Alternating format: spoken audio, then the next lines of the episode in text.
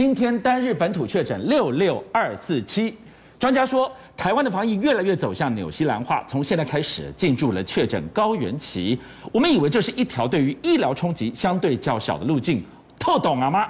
专家警告，Omicron 超额死亡恐怕超过大魔王 Delta。好，我先跟大家讲哦，今天我们要关注的点是，第一个确诊人数降下来只有六万多，哎，之前不是十万八万吗？是，所以台湾又恢复成乐土之地了吗？我们已经越过高峰了吗？俊相哥并不是，因为礼拜六、礼拜天假日的这个 PCR 筛检的人比较少，筛检八万，所以确诊六万。明天。或许就多一点。我们现在其实还在高峰，而且呢，可能还在要高要低。这个等一下听林医师跟大家怎么说。是，但是大家比较关注的是，已经听了至少大概快半年的 Omicron 是比较没有伤害性的。对，Omicron 是比较不用太害怕这个事情。这两天有人讨论说，真的假的？为什么我们看最近的这个情况，有大概三成是快速死亡，一旦确诊没有几天，两天、三天、五天。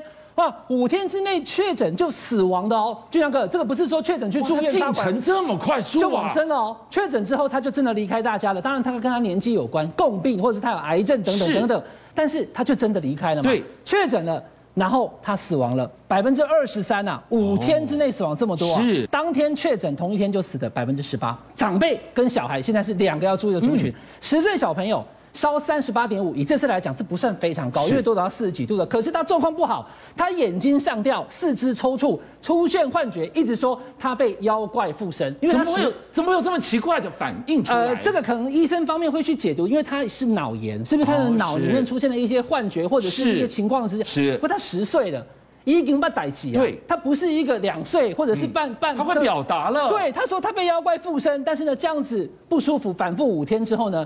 他过世了，所以十岁这个小朋友现在目前很多人担心，十岁小学四年级嘞，对现在小学四年级不是在学校里面活蹦乱跳，不是说 Omicron 对小朋友没有影响吗？但是出现这种比较极端的病例，让大家就会觉得比较恐惧。好，这个等一下我们要问一下林氏璧医师怎么解释，小的小，老的老，这个更惊险。就是我刚刚讲的阿公啦，这个真的就是他们里面的这些家族里面的这些啊孙子跟孙女都很伤心，说阿公真的走了，八十六岁了，这个阿公。基本上整个家族是有配合大家的指引哦，有打疫苗哦，还打三剂。你看，八十六岁的阿公打三剂，这正确示范。是。可是呢，他快筛阳性之后根本来不及救治，来不及 PCR，来不及投药，才一个小时，因为他全身出现抖动，尤其是手一直抖一直抖。几天经理啊，阿公不舒服，做快筛阳性两条线，一个小时以后阿公走了。那加紧啊，这个紧啊，五天病逝，我都觉得快到不可思议。阿公一提一个小时之后。狼都不可以啊！所以，就像哥，我刚刚跟大家讲了，现在有当天死亡的百分之十八，五天之内百分之二十三，隔天的还有百分之十四，这几个族群加起来就将近是一半以上的五成五了。对，所以有一半的人在五天之内会离开，那这样大家当然会很担心。所以，Omicron 是不是死亡率比 Delta 还高？这个就变成这两天大家讨论的事情了。林氏璧医师来到现场，林医师，我们看到一个情况，死亡怎么这么多？他这个叫做超额死亡，居然超过大魔王 Delta。第一个问题，第二个，一旦重症。到死亡这个进程怎么这么快？各国在这一次的 Omicron 表现的时候，美国表现的不好。美国其实超额死亡比 Delta 的时候还严重三倍。那可是英国其实表现得很好，英国这整个冬天，它反而比它预估的死亡还低，所以没有超过往年这样子哦。所以每一个国家不一样。我我我最近有看到。秀熙老师说，我们好像比去年同期有多一些，可是指挥中心有正式回应说没有，我们现在还是负的哦。我觉得这里可能还要厘清一点了哦。那我们回到儿童，为什么这次儿童好像已经出现了好几个脑炎的这件事哦？上礼拜六有开一个会，那我我用礼拜一今天刚刚最新的数字，我们其实现在全部已经十四例重症了，十四例。可是上礼拜五俊相，你知道儿童已经确诊几例了吗？你说分母的部分吗？分母十一万，上礼拜分母是十一万。对，那我们 focus 在这个分子十四，我们就哦很多，其实分母有十一万。对，万分之一嘛，吼。那另外这是重症，是。那我们在里面观察到，到目前为止星期一录影是六例脑炎。对，那这个六到底是多是少？的确好像是多，因为国外几乎没有很多这样子的很稀有的儿童脑炎的报告。不管是香港、日本，我们有看到非常零星的报告。可是台湾现在全部分母十一例的时候，我们就看到六例。对，的确好像有点高。是，所以因此为什么这几天，哎，我们这个礼拜六有开会哈，再度提醒家长说，假如有以上这这一些八个前驱症状。嗯，那这个其实你假如有小朋小朋友的家长，大概都蛮熟悉的，这个跟肠病毒很像。那为什么现在一确诊，然后就那么快就致死？小朋友，我要提醒大家，有一些病程的确很快，那是脑炎哦。那可是老人的话，我觉得其实还应该要好好的厘清，到底那些老人家的死因是什么？他不一定全部都是因为 Omicron 造成的哦。那比较国外已经非常多案例告诉我们，Omicron 相对对你来说，它比之前的变种病毒对个人的威胁其实是减少的，这点大家大概不用担心。好，继续呢，伟汉要带我们持续要来关注中国大陆这两大城市上海跟北京。上海说封控，都喊封控了，怎么静安区再禁足？刚刚东西 gay 就没有想到同一个时间，北京居然还真封控，搞一个九宫格封控法。好了，民怨炸锅的背后，怎么居然传出了一个声音？原来这一切一切就继续烧吧。好，背后。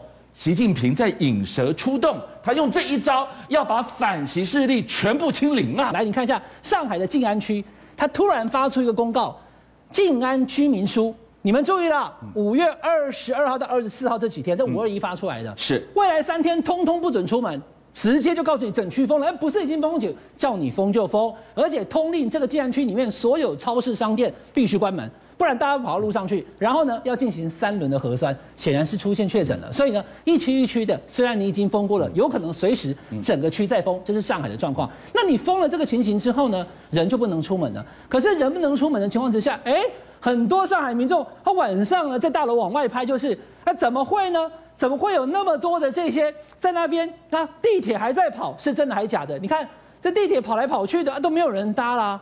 啊，没有人搭的地铁，你还在跑，是在跑几点哈？那这是一个地铁，另外一个呢是公车啊。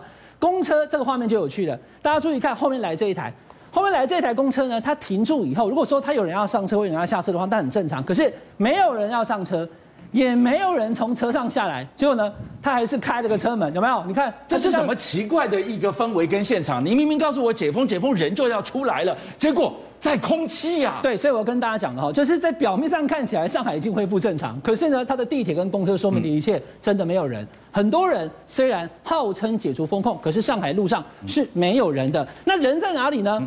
人在工厂里面，来，观众朋友看一下，广达的上海厂达丰，这比较复杂一点的，因为这还牵扯到两岸的问题。达丰它是广达的上海厂，所以里面有很多的台干。嗯。可是最近发生了坠楼事件，也发生了民众说我要回去的事件，还有扯到连台干都约束不了当地的这一些达丰厂里面的大陆员工，辱骂台干。这个之前不是已经民怨？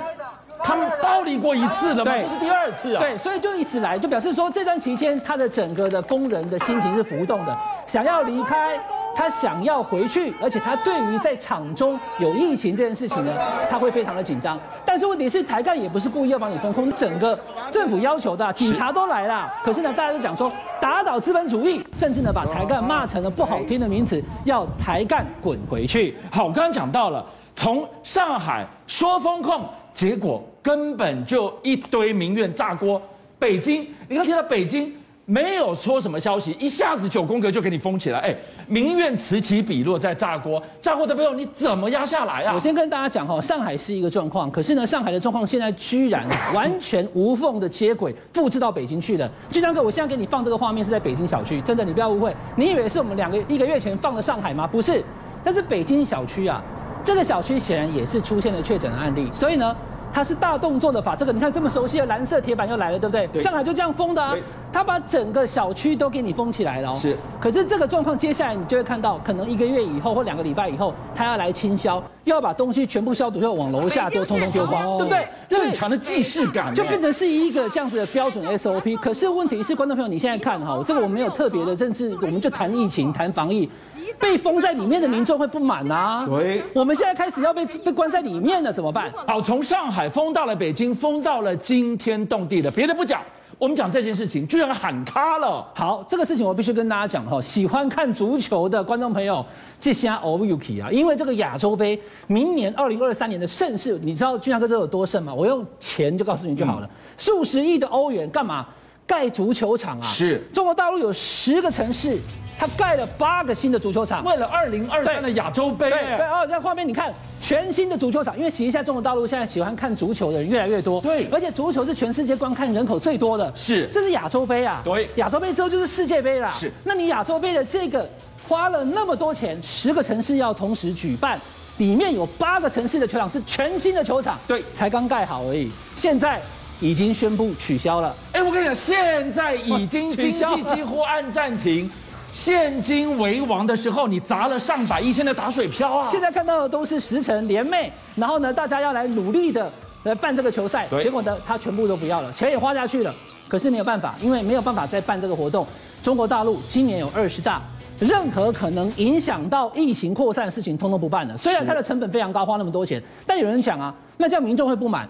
而且被封控的人会抗议，而且经济会下滑，那不就动到了习近平他的领导危机了吗？骂名四起，马上要二十大了，不在乎吗？我先跟大家讲哈，有一个叫做引蛇出洞，在我弱的时候，谁在那边动手要举手把我弄掉的人，我都看在眼里。哦，所以习近平现在都没有讲什么，最近他都安安静静的。也有人讲，经就搞不好不要再连任第三个五年啦、啊。有人讲说，习近平已经没有威信来领导啦、啊。真的，习近平就坐视不管吗？还是他此刻正在看？当整个防疫出现问题的时候，谁在后面反他？到时候他一次解决，就看习近平今年二十大能不能再次抓紧他的领导威权。邀请您一起加入五七报新闻会员，跟俊相一起挖真相。